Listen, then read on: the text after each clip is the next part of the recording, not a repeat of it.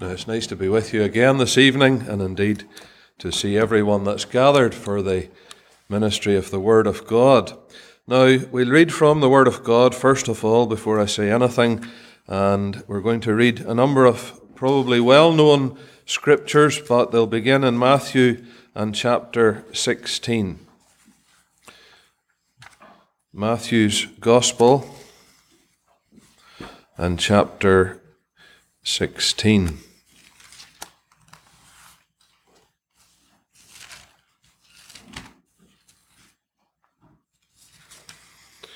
Matthew 16 and reading from verse number 18 And I say unto thee that thou art Peter, and upon this rock I will build my church, and the gates of hell shall not prevail against it.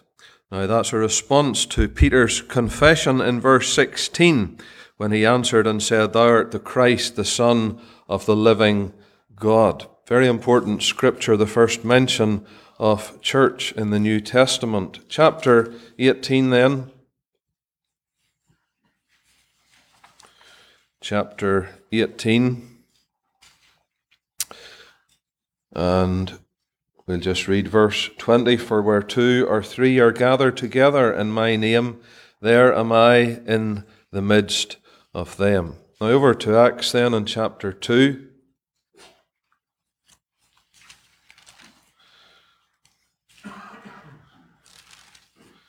Acts 2 and verse 41. Then they that gladly received his word were baptized, and the same day there were added unto them about 3,000 souls, and they continued steadfastly in the apostles' doctrine and fellowship, and in breaking of bread and in prayers. And fear came upon every soul, and many wonders and signs were done by the apostles, and all that believed were together and had all things common, and sold their possessions and goods, and parted them to all men, and as every man had need. And they continued daily with one accord in the temple, and breaking bread from house to house, did eat their meat with gladness and singleness of heart, praising God and having favour with all the people. And the Lord added to the church daily such as should be saved. Now, chapter 15.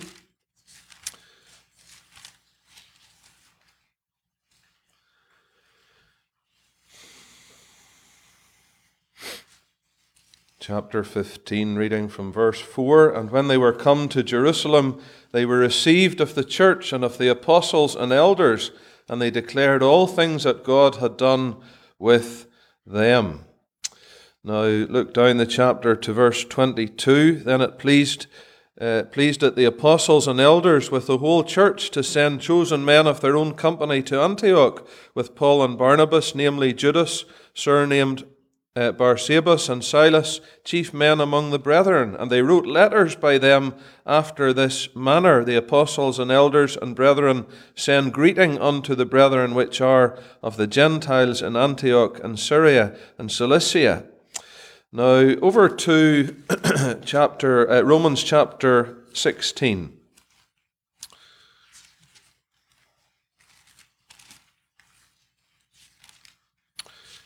Romans, in fact, we'll read just a verse in chapter 15, Romans 15 and verse 7. Wherefore receive ye one another as Christ also received us to the glory of God. And chapter 16, verse 1 I commend unto you Phoebe, our sister, which is a servant of the church, which is at Cenchrea, that ye receive her in the Lord as becometh saints, and that ye assist her uh, in whatsoever business she hath need of you, for she hath been a succourer of many. Uh, greet Priscilla and Aquila, my helpers in Christ Jesus who have for my life laid down their own necks, unto whom not only I give thanks, but also all the churches of the Gentiles. Likewise, greet the church that is in their house. Salute my well beloved Epaphras, who is the firstfruits of Achaia unto Christ. And we know God will bless his word. Now, the title for the ministry, you may have uh, had a note of it and that is further education with regard to assembly truth. And so I do want to maybe give it a little bit of a theme this week with regard to education. For some of it, some of us it will be revision. Uh, for some, it may be examination. You're maybe just looking into these things, newly saved perhaps, and you're wondering, what is it all about, the church and the assembly? So, with that in view, I'm going to give you a preview just of what I plan to do each night uh, I'm not sure sometimes this can, can put people off, but I'll take the risk anyway and give you what's on my mind, and that will maybe be helpful. So this evening I want to think of grammar basics. Now don't panic, we'll not be going into any detail about grammar, but I really want to think of five words and just define five words that are absolutely foundational when we come to speak of the assembly and the church. So tomorrow night, then, we're going to think about geographical boundaries and we'll think of finding the right place, the importance of finding the assembly, the right place. Then, Wednesday, Lord willing, I want to look at gifted students. And the thought there will be just fulfilling our potential for God in the assembly. And then on Thursday night, Lord willing, we're going to look at 1 Timothy and we'll give that the title of good behavior and the importance of just order within the assembly, faithfulness. And then uh, carrying the theme on Friday night, I want to speak of graduation day. And we'll think of finishing the course. Because as we think of the truth with regard to the assembly and this educational theme, uh, one of the reasons that it's appealed to me is just this. The moment you and I got saved, I trust everyone in the meeting here is saved. But every one of us, the moment that we were saved, we entered into the great school of God. And the moment we entered that school, we became learners. And every one of us continues to be learners. I don't know where you are as far as your education in this world is concerned. Maybe you're in the middle of it and you're just looking ahead to, to high school and to university, perhaps. Or maybe your school days are long behind you. But the fact of the matter is, the moment that you were saved, we all entered into the great school of God and we became learners. And we're still learning and we will continue to learn until, as I say, there will be a graduation day. And we think of that on Friday night. Wonderful thought. But just now, we're all learners. And though I'm here maybe to try and teach a little, I have been learning and I am continuing to learn, even as I'm, amongst every assembly that I visit. And you know, it's a wonderful thing to remember that, that we're, and that's a scriptural thing. That's the meaning of the word disciple, after all, isn't it? A learner. Now you say, well, the, the word disciple ceases to be used. Uh, in Acts 21, I think, is the last reference to the, the, the noun disciple. But the, the, the same Greek word is still used throughout the epistles. The idea of learning. And you remember on numerous occasions, Paul says to Timothy, he says, Continue thou in the things that thou hast learned. And remember who you have learned them from, he would say to Timothy, The things that thou hast heard of me, the same commit thou to faithful men who are able to teach others also. So learning is something that is essential for us all. And so I trust this evening and in the ensuing nights that we'll all continue to be learners and just to learn a little bit more. And as our brother has been reminding us, to learn more about Christ because of the five words that I want to think of this evening. The first, I, am encouraged by that hymn. The first word is actually the name of this wonderful person, the person of Christ, the Lord Jesus Christ. I want to think first of all of Christ, and in that we'll be thinking of the fact that we are a saved people. Then we'll think of the word church. What does this word mean? And in that, I want us to think of the fact that we're a called out people, we're a separated people. Then I want just to touch on the word doctrine, because these words are going to be they're going to be surfacing throughout the week, and that's why I'm seeking to just define our terms this evening, so that we're, we're just know what, what, what we mean. We want to think about doctrine, and that will tell us that we're an educated people. God doesn't leave us in the dark with regard to church truth. We, we are fully uh, educated. We have a textbook before us. And we'll think of doctrine. Then I want to touch on the word fellowship. Now, that's a big subject, but I just want to really define the word because that would remind us that we're a partnered people. We're in this together and we're sharing in it. And then finally, tonight, I want to touch on this word that we have in Romans 15 and 16 received. That's an important word when it comes to the assembly and church truth. And that would remind us that we are an accepted people. And we're an appreciated people. We appreciate one another because we have received one another even as Christ received us. But as I say, we begin with uh, Christ. And that is exceedingly important because we might be tempted, especially when we come to explain church truth uh, just to start into thinking about how we gather uh, and to think about the meetings that we have uh, uh, and to think about all sorts of, of important issues. But what is the underlying and what is the foundational principle when it comes to the assembly? Well, can I say tonight, we must, we must begin with Christ. That is the starting place. That is the starting point. Why? Because quite simply, He is the foundation. And there's two things with regard to Christ that we must think of. We must think of Christ and His Word, and Christ and His work. Didn't we sing? So lovely there to sing it. On Christ the solid rock I stand, all other ground is sinking sand. You see, you and I know that when it comes to the foundation of any building, the foundation really is not seen. But mind you, you'll know when that building is tested and it's given a bit of a shake, you'll know whether there's a sure foundation. So if we do not get these foundational words in our minds, and maybe just to revise them again, to see the importance this evening of what is the true foundation of all that we believe, it begins with a person, not a place. No, it begins with a person, and that person is Christ. And with regard to his word, very simply, well, isn't it lovely to think that Christ is the first person who spoke of the church? Matthew 16 and 18. As that confession comes from the lips of Peter that thou art the Christ, the Son of the living God, he says, And upon this rock I will build my church speaking of himself. I'm thankful tonight, mind you, that Christ is the foundation and not Peter.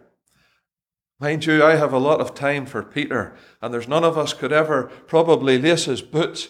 But mind you, aren't we thankful that the church is not built upon Peter? Just a sinful man like any one of us. In fact, he was a man the Lord had to say, didn't he? Get thee behind me, Satan. He was a man who had to cry out to the Lord as he sunk beneath the waves, Lord, save me. Isn't it well that the church is not built on Peter? No, I'm thankful that the foundation is none other than Christ.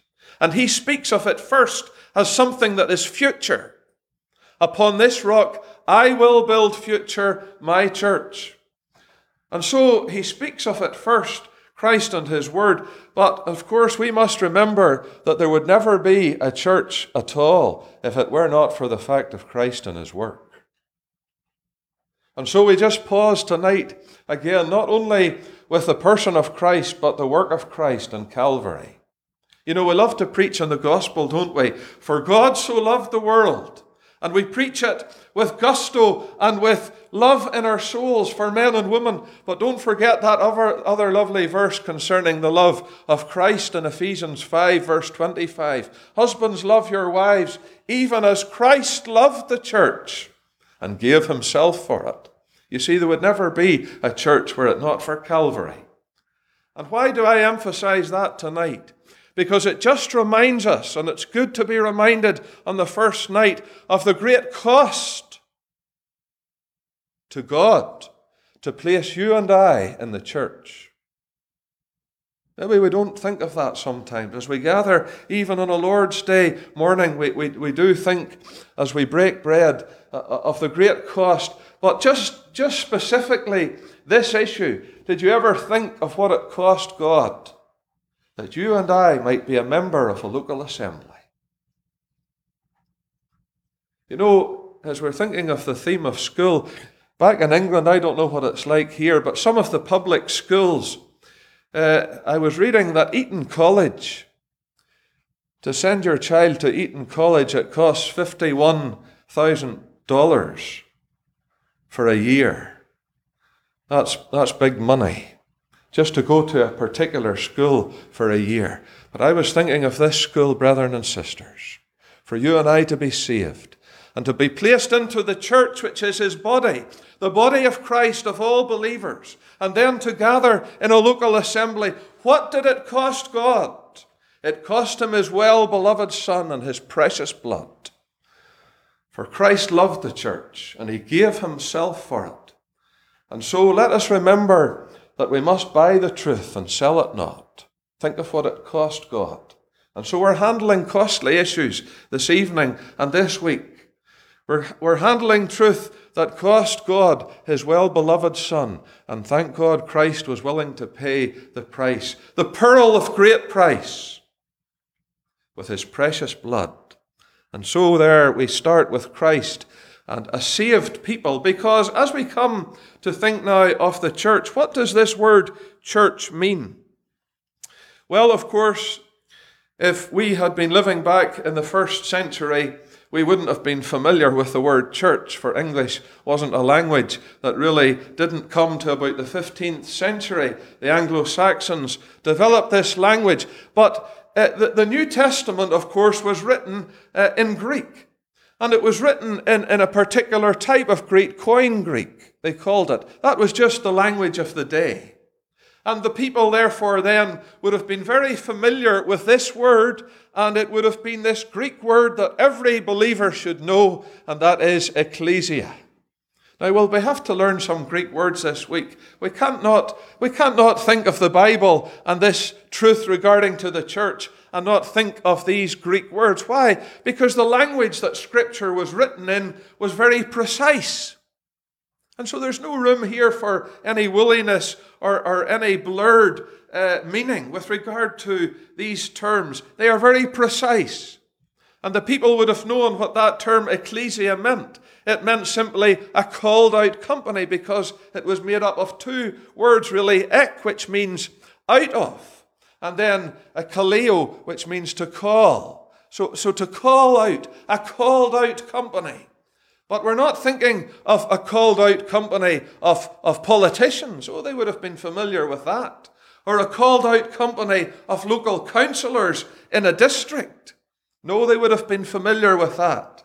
No, we're thinking of a called out company of believers in the Lord Jesus Christ. And of course, in the Acts, they were called at Antioch Christians. And that was seemingly maybe a derogatory term that was given to them just because they sided with Christ. But you see, that's the people that would be called out. Why? Because this is a spiritual company. And of course, we might ask the question, therefore, as we think of a called out company, who called? Well, the answer to that is God. It was God who called. And by the power of the Holy Spirit, who was called? He called out sinners. And where did he call them from? He called them out of the world by the power of the Holy Spirit through the gospel.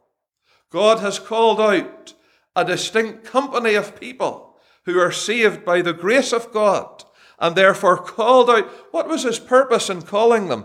He would call them out so that they would become part of a large body. What is it? It's called the body of Christ. The church, which is the body of Christ. Why is it called that? Because this body is made up of people who are in Christ. The moment you put your faith in the Lord Jesus Christ, the Bible tells us we are in Christ, and therefore we are in the body of Christ. And that body of Christ, as we'll see just in a minute, is distinct because it occupies a distinct company of people in time from Pentecost right to the rapture of the church when the Lord comes. So he calls out this company and he's calling them out for himself.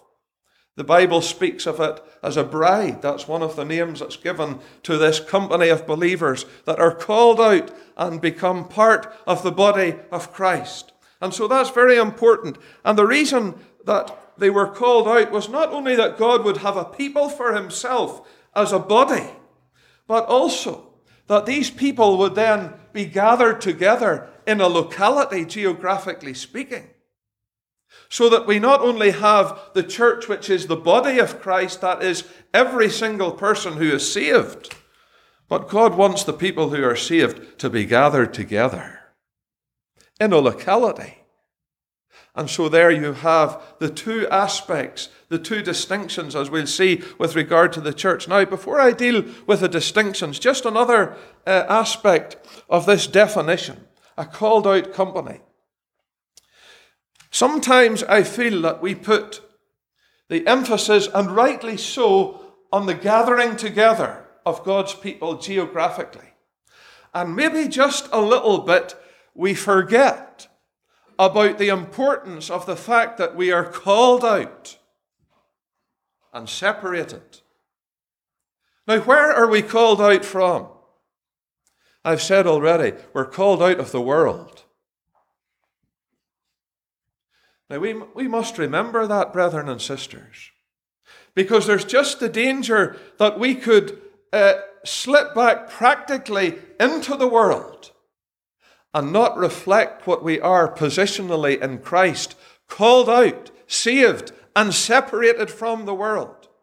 And that truth is expressed even in the epistle of Paul to Corinthians. What does he say in 2 Corinthians 6 and 17? He says, Wherefore come out from among them and be ye separate, saith the Lord, and touch not the unclean thing. There is the practical aspect of what we were positionally called out the moment we're saved. Now, let me take that a step further. That means that we're not just called out of the world as a whole. We're called out of every aspect of the world. That means the church is a distinct company called out not only from the world as a whole, from the world politically, called out from the world religiously. What you say, I thought we were sort of a religious people. No. The religious called out from the, and I'll go even a step further, called out from the evangelical world. What you say, I thought we were part of the evangelical world. No. We are called out and separated from the world in its entirety. Yes, we live in the world and we work in the world, and God has left us in the world. But grasp this the uniqueness of the assembly is this that it is a called out company out of the world in Christ. And therefore, we are a spiritual company. We are a heavenly people, not an earthly people. That's why we're separated from the world, you see. That's why we're not part of any earthly organization, because that is of the world. It is earthly. But we are a heavenly people. Why are we a heavenly people? Because our head is in Christ. You know, any school is only as good as its head. I have seen schools, and you know, they get a new head, and the school, the standard goes up. And you know, they change heads and the standard goes down. Thank God when it comes to the church and this grand company, you know, the head never changes. Our head is Christ. And that is who. So just, I'm laying emphasis on that because there's just the danger that we can think we're part of, of, of this world and part of that world. But no, we're separated from the world. And you know, that's one of the unique things about the assembly, and we have every scripture that we could turn to to emphasize that more. Now, what about further distinction when it comes to the assembly? I have sought to distinguish between the church, which is his body, that is, every believer who is saved, the moment that you are saved, you are part, a member of that body of Christ. You say, I haven't been baptized. It doesn't matter. The moment you're saved, you're part of the body, the church, which is his body. You say, I'm not a member of a local church. I don't really, I don't go anywhere as such. Uh, I'm thinking about it. No. Well, because they're distinct. They're distinct in a number of different ways, and I'm not going to spend uh, too much time just giving you all the distinctions, but it will be worthwhile just making a few to, to understand the point. So, the moment I'm saved, I'm added to the church, which is his body. I can never, ever be excommunicated from the church, which is his body. When it comes to a local assembly, as we're going to see, I'm received into it. It may be that I decide to leave it. That's a sad thing. Even sadder, it may be that someone is excommunicated from it. In order to be in a local assembly, my Bible would teach me that it was they who gladly received his word and were baptized, and then part of a local assembly. Another thing I find in Revelation 2 and 3 is this that it's possible for a local assembly to actually be removed, to no longer exist. That's sad. That could never be said of the church, which is his body, the body of Christ. You see how they're distinct? It's not even that one is just a sort of a miniature of the other. No, no, no, no. They're distinct and they're unique. And that means that while we subscribe fully 100% to the wonderful truth of the church, which is his body, and we love to meet other believers who are our brothers and sisters in Christ, you see a man maybe in the train and he's sitting reading his Bible, and you talk to him and you find out he's saved. Now, you might not agree with necessarily everything that he, you might go to, but the fact is, you're brothers and sisters in Christ as far as the body of Christ is concerned, and that's precious. I tell you, it's precious sometimes when you're out preaching in the open air and another Christian comes up to encourage you. But though we subscribe fully to that, that is not the ground on which we gather locally. No, we gather according to the name of the Lord Jesus Christ. For says Matthew 18 and 20, For where two or three are gathered together unto my name, there am I in the midst of them. Now you notice, on this rock I will build my church, the church which is his body, it belongs to him. Where two or three are gathered together unto my name, the local church is gathered unto his name, and therefore it is his authority. And so, therefore, we must always remember the truth upon which we gather. It is unto the name of the Lord Jesus Christ, owning his presence. Because when it's his name, it's his authority. That's why on the board outside there, there's no other man's name. As far as this assembly is concerned, it, it, there's no man's name out on the board because as soon as you put your name on it or someone else puts their name on it, then the authority uh, is related to them. And I'll tell you more than that. They start to get a bit of the glory as well. I'm thankful tonight that we begin with Christ we gather unto the name of the Lord Jesus Christ and we look for Christ in his return. And as far as the assembly is concerned, what's it all about? It's all about Christ. You see, if I could get this over this week, we would have less trouble about people saying, Well, I don't really get much out of the assembly. Well, the fact of the matter is, it's not about you getting something out of it so much. It's about Christ and what you put into, into it for His glory. And that's what, that's what the criteria will be when it comes to the graduation on Friday night. And it, mind you, has challenged me as I've looked about, as I've looked at it. If the assembly, is it just all about me? Oh no, we want to see that it's about Christ. It's unto his name that we gather. Now, just before I leave that distinction, another distinction I must point out is this. In Revelation chapter 2 and 3, you remember that the seven churches are there spoken of as seven golden lampstands. Now, let me point out that they are individual lampstands. And that will help us to distinguish between the church and Israel. I remember when I got saved and I thought I'll get myself a few books. And the first book I ever bought, I still have it on my shelf, it's a big long book. It's by Clarence Larkin, the greatest dispensational book in the world ever, I think is the title. And I got it home, and my, it was full of charts and lots of things that I couldn't make head or tail of. But you know, I never forgot what it said on the first page. What did it say? It said this God has three groups of people that he deals with in Scripture. Number one, the Jew. Number two, the Gentile. And number three, the church. Now, those distinctions are vital for young people, especially. Get those in your mind the distinction between the Jew and the Gentile. Now, you might think you don't need to hear that, but sometimes we assume that young people know just these distinctions. What, do you know what a Gentile is? Well, a Gentile is someone who isn't a Jew. So, if you're not a Jew tonight, then you're a Gentile. A Jew officially was someone really from the tribe of Judah, but came to encompass the whole nation of Israel. God's people. Now, we must make the distinction between the church and Israel. Very, very important. Why? Because Israel is God's earthly people.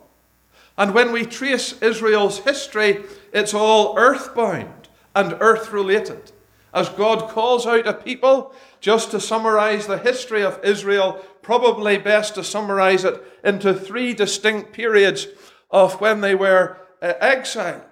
And that was, you remember, first of all, in Egypt. And they were called out of Egypt, redeemed by that man Moses. Then we find them again in this earth, and they're exiled in Babylon. But they will return. God takes care of his earthly people.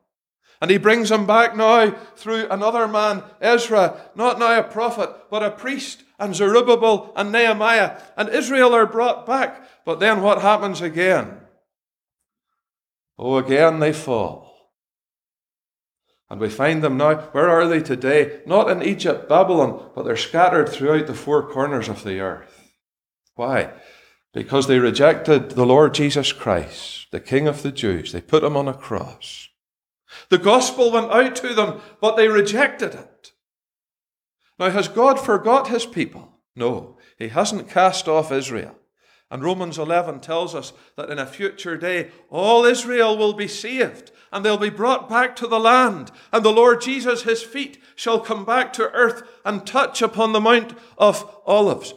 But you say, is God without a people? No, he's not.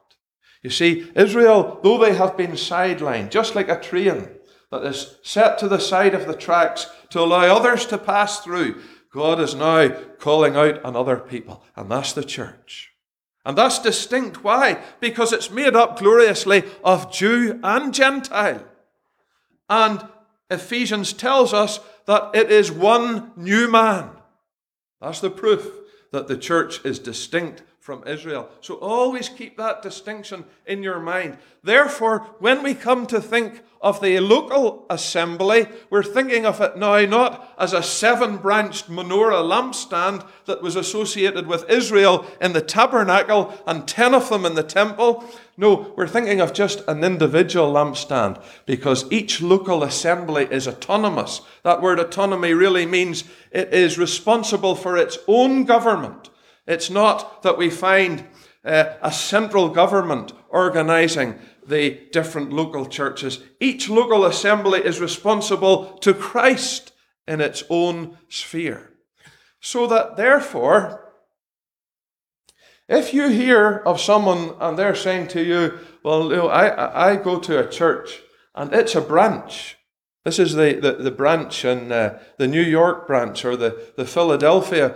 That's not scriptural. We never read of a local assembly being a branch of something that is bigger. No, it's an individual local lampstand. So it's not a local branch of something that has a headquarters away in Nigeria or in some other part of the world. It's individual and unique because it is distinct and responsible to its risen head. Now, that means that as you come to talk about the assembly, uh, we must be careful sometimes But somebody maybe ask you at school, what church do you go to? Have you ever been asked that question? And you say, well, I go to the gospel hall. Well, in a sense, you do go to the gospel hall, but that's not the church that you go to. Because you don't really go to a church. No. You go to the gospel hall simply because that's where the assembly gathers. That's the building. And it's called that because we preach the gospel in this hall. But if this hall, God forbid, was burned down and you had to meet in the community centre down the road, it would be no less an assembly of God. Because it's not the building. Another distinction between the church and Israel. We put no emphasis on the building. Lovely to see this lovely building. I was admiring it, and we're thankful to God for it. But listen, this assembly is no more holy, nor is it no more an assembly for whatever the building has around it or the decorations. Brethren and sisters, we must be careful about that. And we must present things in order and so on, and I'm all for that. But let us remember, what does Paul say in 1 Corinthians 3? He says, Ye are the temple of God. He's taking them away from the buildings and the idolatry that was associated with it and all that went with buildings. And he says, No, ye are the temple. It's the people. Oh, I love that. We used to be taught as children the church is the people, not the steeple. And that's true. It's the people. And therefore, he says, If any man defile the temple of God, well, he says, the people that God has set apart.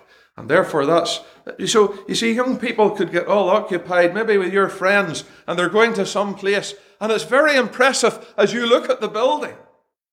And they've got a gymnasium, and they've got a restaurant, and they've got a cafe, and they've got all sorts of things. Don't you be worried about that at all, because you'll never find that in the Bible.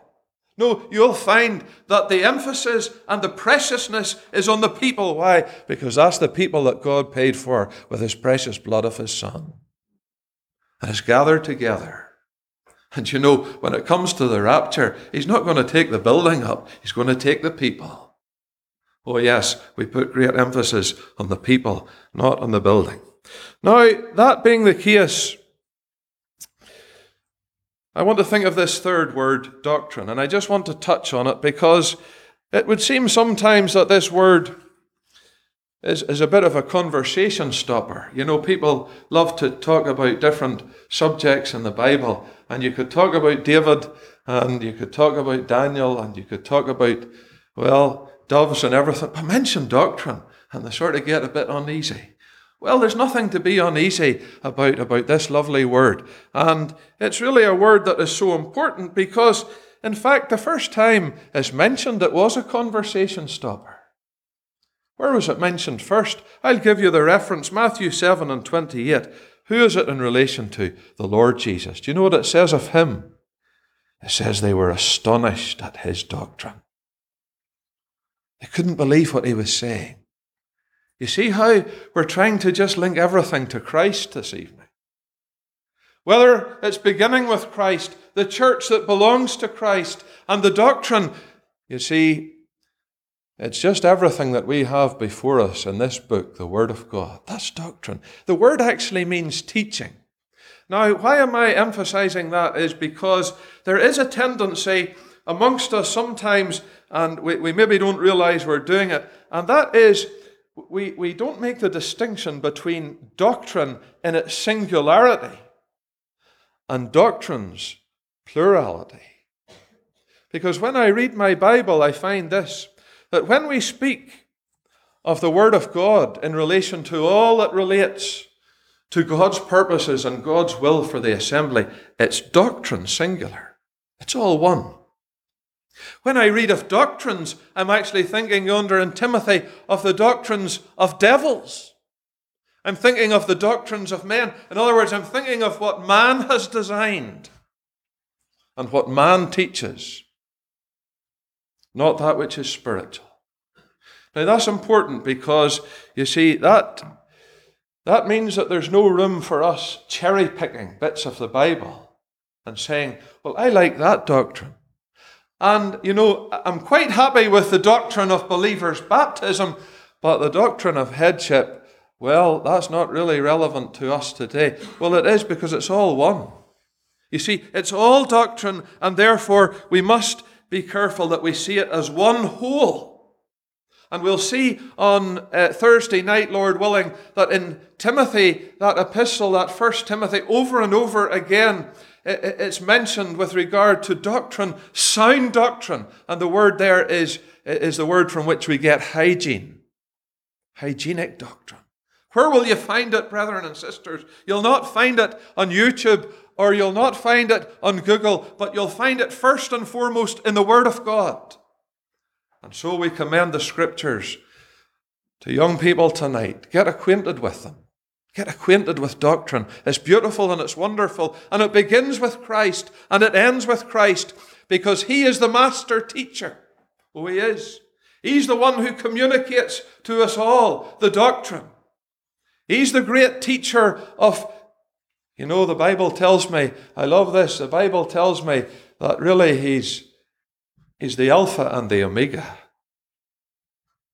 He's the letters. That's the first and last letter of the Greek alphabet. That emphasizes the importance of Greek. He's the Alpha and the Omega. John tells me that he's the eternal Word, communicated to you and I, that became flesh. He's not only the Alpha and the Omega, and He's not only the eternal Word, but it says in Hebrews, Lo, I come in the volume of the book. He's also the book, the volume of the scroll. That scroll in Revelation, who was worthy to open its seal? Christ and Him alone, the Alpha and the Omega, the beginning and the end, the first and the last. The eternal Word, the one who comes in the volume of the book. But John tells me he's not only the volume of the book, he's actually, in fact, the whole library. John chapter 21. It tells me that, you know, there were many other things that Jesus did. And if they were all written down, the world itself could not contain the books that were written. The incomparable, indescribable Christ. You know, He's everything. And that's what goes to make up the doctrine when it comes to the assembly. We treat it with respect. And another thing I say just before I leave it is this we need to be careful too when it comes to doctrine and culture. You see, Sometimes there's a little bit of friction when it comes to the teaching of the assembly and culture. Now, by culture, we're talking about the traditions and we're talking about the, uh, the different habits of, of maybe different nationalities and peoples. As they all, because the assembly brings together a diversity of people, both in nationality and in culture. But you know, the wonderful thing about this is that the scriptures and doctrine transcends culture, always. And we must remember that the greatest culture that the world has ever seen is Judaism. The strongest and the most powerful. But Paul teaches us time and time and again that there are things that will not matter when it comes to culture and that we should allow just to be, to be there, that we don't make rules and regulations about. Uh, uh and for instance, you think uh, in some countries, well, take even the head covering. In some places, well, even in this, in this gathering tonight, some will wear a veil, some will wear a hat. Some, those, are, those are not things that are, are doctrine. Now, if it is in your culture that there's a big emphasis, for instance, on uh, where people are as regard to social class, now, if that's something that's strong in your culture, when it comes to the door of the assembly, it must be left outside. There's no issues of class when it comes into the assembly, whether you've got a big job or a small job or no job. No, the point is this when we come into the assembly, as far as that's concerned, we're all in one plane. And the epistle of James makes that clear. They were giving the man with a gold ring prominence. That should never be amongst God's people. It doesn't matter what your culture or nationality. No, we just see the distinction that comes when doctrine is applied. And you know, then we'll not get into too much trouble with culture. Number four, this important word, I trust we all know it, the word for fellowship. And if you're saved a long time, you'll have been well taught this Greek word koinonia.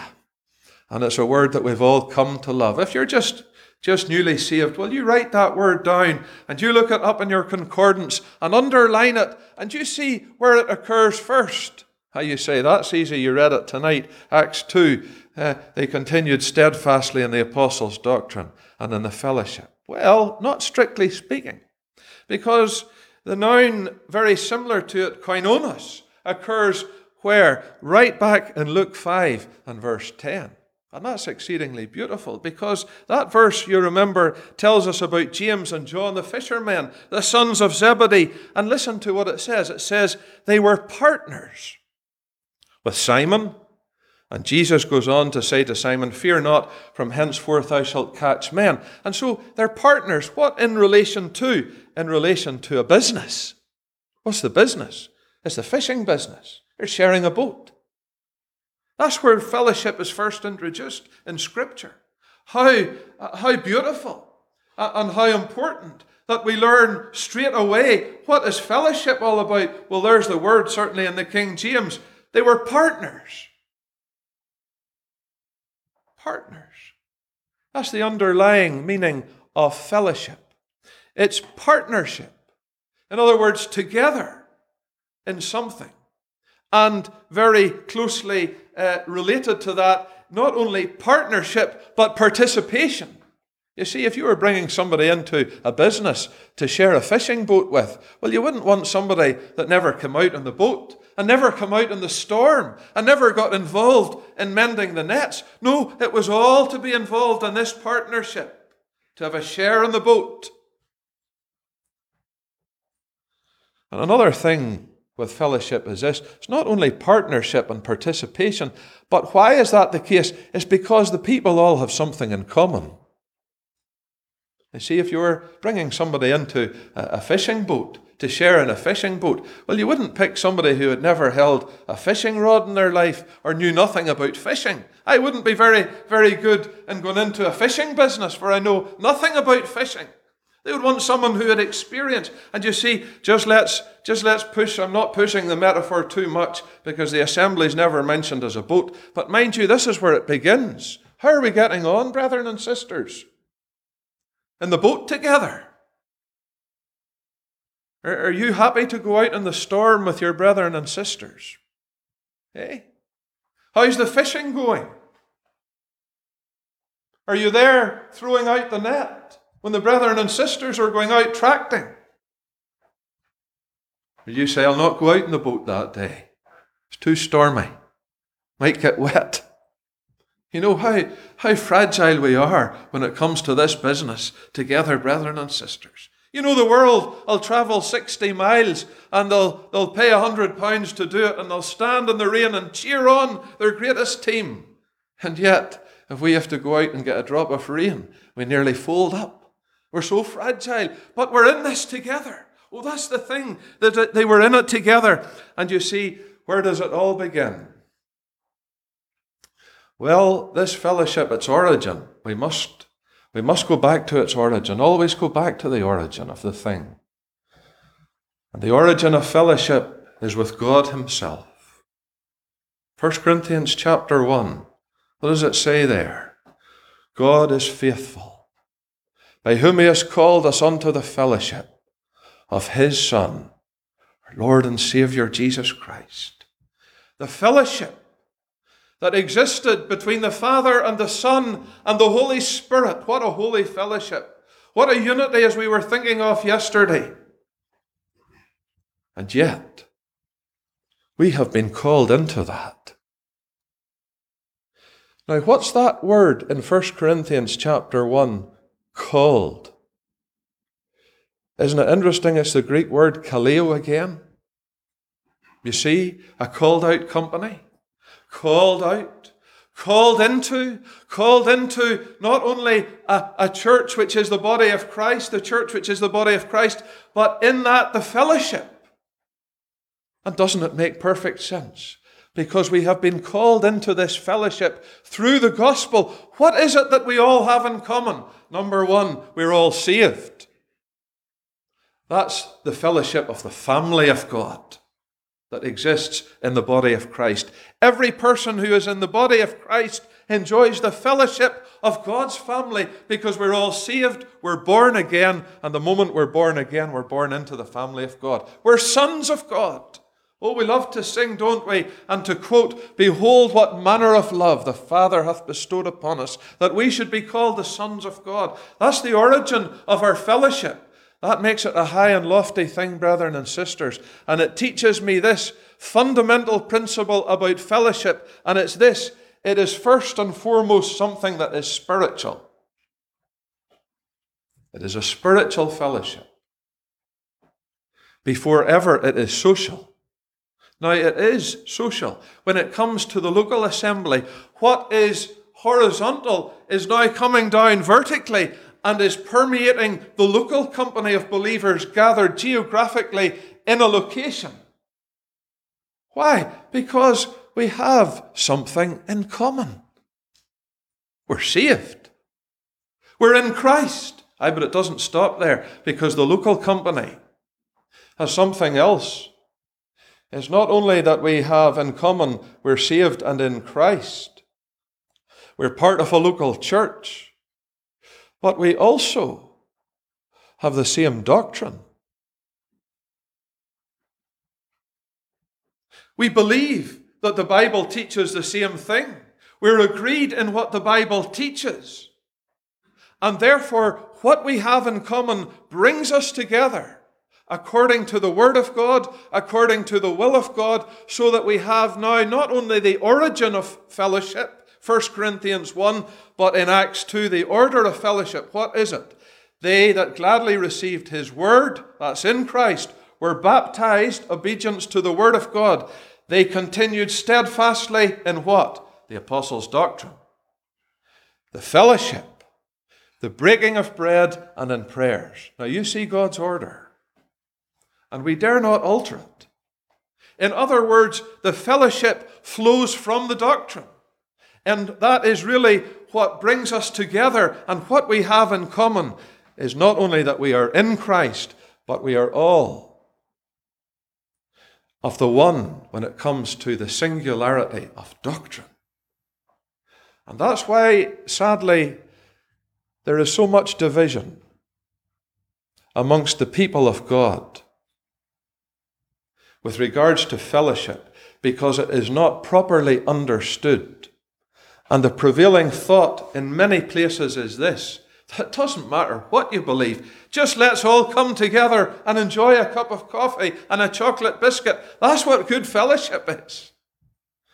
Well, you know, there's no one more likes a cup of coffee and a chocolate biscuit more than the one who stands before you to sit down with our brothers and sisters and to enjoy the social aspect of fellowship and to be able to enjoy the fellowship that we enjoy one with the other. But, brethren and sisters, it will never work if it's not flowing from our agreement in the Word of God and the Scriptures. Because what did that man on the Damascus Road who was saved, what was the first question he asked? Lord. Oh, he's in Christ. But he says, Lord, what wilt thou have me to do? What's the will of God? Not, I would like to do something for you, Lord. No, what wilt thou have me to do? a willingness to obey the word of God. He heard what God would have him do. He says, Go into the city and it shall be shown what. And he just was obedient to the word of God. And so, therefore, let us remember this is the very basis of fellowship obedience to the Word of God, the doctrine, the fellowship. And what will be the outcome of that? Well, it will be the breaking of bread because that's what the Word of God teaches us. That's what the doctrine is. And it will be prayer, as we'll see on Thursday night, 1 Timothy 2. The assembly prayer meeting is, is in Scripture. And therefore, it's beautiful and we have a responsibility to it. The obligation, we could say, of fellowship, therefore, is seen with regard to the Lord's table. 1 Corinthians chapter 10, we'll maybe develop it on another night. And you'll notice how the order of the bread and the cup is reversed. Because Paul is teaching us that before we enjoy the framework of fellowship seen in the bread that is broken, we'll see the very foundation of fellowship, the communion of the blood of Christ. That word communion is the exact word in Acts 2 fellowship. And what is the communion? What is the foundation of fellowship? It is the precious blood of Christ. We're back to Christ again. Listen, none of us would be here tonight enjoying one another's fellowship if it were not for the blood of Christ. Brothers and sisters, isn't a wonderful thought? If it not for the fact that the man of Calvary was wounded for our transgressions, we would never know one another. We would never be brought together to sit and enjoy one another's company. Do we value it? Oh, the preciousness of fellowship.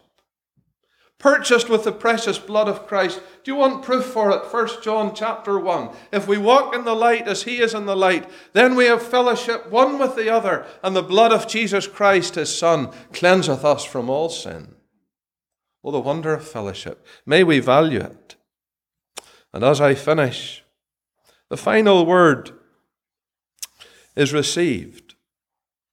Now you may say, well, what has this really got to do with the local assembly? And maybe for younger people, it's not something that you give much thought of. But uh, very often, maybe a young person is asked is asking this question. Maybe someone here, and you're not in the assembly, and you're thinking along these lines: Which church should I join? Well, the answer really is no church. You don't join a church according to the Bible. It's not about joining a club. It's not about joining an organization. No, it's actually about being received into the local church. When it comes to the church, which is his body, you are added to that automatically the moment you're saved. You're not added to a local church the moment you're saved. No, you want to be received. In fact, the only man who ever tried to join a church was the Apostle Paul in Acts 9 there, yonder. He tried to, he essayed to join himself to the church at Jerusalem. And well, I dread to think what they must have thought as they saw uh, Saul coming up the car park that Sunday morning. And well, he came back the next Sunday with Barnabas and he was received. He had commendation. You see, it's important who comes into this fellowship. Mean, that's the same even in any earthly fellowship. Can you imagine some of these prestigious fellowships in the world? The, the, fellowship of the Royal College of Surgeons, for instance. You just wouldn't turn up at that and expect to be added or to, to be received into it because you, you just had a first aid course. I tell you, there's a standard for fellowship. So it is, brethren and sisters, in the local assembly. Two minutes. Just follow this word received with, with me for a moment. Romans 15, you notice that it says there, this is the key that I think unlocks it, that we should receive one another even as Christ received us to the glory of God. Now, how did Christ receive us? Oh, it's lovely, isn't it? To as many as received him, to them give he power to become the sons of men. We were received at conversion. But not only were we received by Christ at conversion, not only did we receive him, but, but he received us. Ever think of that? This man receiveth sinners. Aren't we glad that he received us? Not only we received him, remember, we only love him because he first loved us. We only could receive him because he was prepared to receive us. Oh, the wonder of it. But then the second thing we received, Acts 2, it says there, they that gladly received his word. You see, inseparable from Christ, even at conversion, is his word. Faith cometh by hearing, and hearing by the word of God. They that gladly received his word, they were saved. What else did they receive the moment they were received, that they were saved? They received the gift of eternal life, that's salvation, but they also received the Holy Spirit says that in Acts 2. Receive, you'll receive the gift of the Holy Ghost. We received the Holy Spirit. All that at salvation. And so when it comes to a local assembly, it is that we are received by the assembly. And that word received really means this to accept that which is without, to accept it within. And so, when we come to Romans 16, we find this letter of commendation is a good idea where you're not known. It's also a greeting from one assembly to the other. But Paul, writing this letter of commendation, he says that you might receive our sister Phoebe. And how is she to be received? To be received in the Lord. Now, what does that tell me? It tells me a little bit about her history. It tells me that she was in another assembly at Cenchrea. And she's to be received in the Lord as becometh saints. That tells me that reception is something that is holy, because that's what saints means. It's the holy ones. You know, as I finish, could I just add that there's a holiness with God's assembly? It must be so. And I wonder sometimes, are we losing? And I speak to myself, do I forget sometimes the holiness of God? As I come into his presence, as I discover that where two or three are gathered together unto my name, there am I in the midst of them. The holiness of God. Brethren and sisters, he's as holy in 200, 2020 AD as he was in 2020 BC. His unchanging holiness. O receiver as becometh saints. Ah, but why is he to be received? That you might be a help unto her as she was a succour unto many. You see, the fact of the matter is this, brethren and sisters, the assembly needs you. This assembly needs you. It needs your help. It really does. At every meeting, it needs you. But you know something else? You need the assembly. God never meant a Christian to live in isolation. You need the fellowship of the saints. You desperately need it, and so do I. I couldn't survive without it. I tell you, I'm thankful for God's assembly, thankful that I was ever received into it. Thankful that Christ ever received a sinner like me and that an assembly ever received me too. We're thankful for it. We don't appreciate it, we acknowledge. Oh, the wonder of God's assembly. Is there anything better than that, brethren and sisters? Well, as I finish, you know, I think there is something even, even higher. There's another received. John 14, listen to what Jesus says I go to prepare a place for you. And if I go to prepare a place for you, I will come again and do what? Receive you unto myself, that where I am, there ye may be also. Wonderful to have him in our midst but what will it be on that day when we'll be with Him in His presence? We'll not need a letter of commendation to get into heaven. He'll receive us with open arms. He'll receive us because He promised He would. And there we will be with Him for all eternity because that breaking of bread, the outworking of the doctrine to the fellowship, it is, says Paul, only as oft as we eat this bread and drink this cup, we do show forth the Lord's death till he come. Even so, come, Lord Jesus, shall we pray.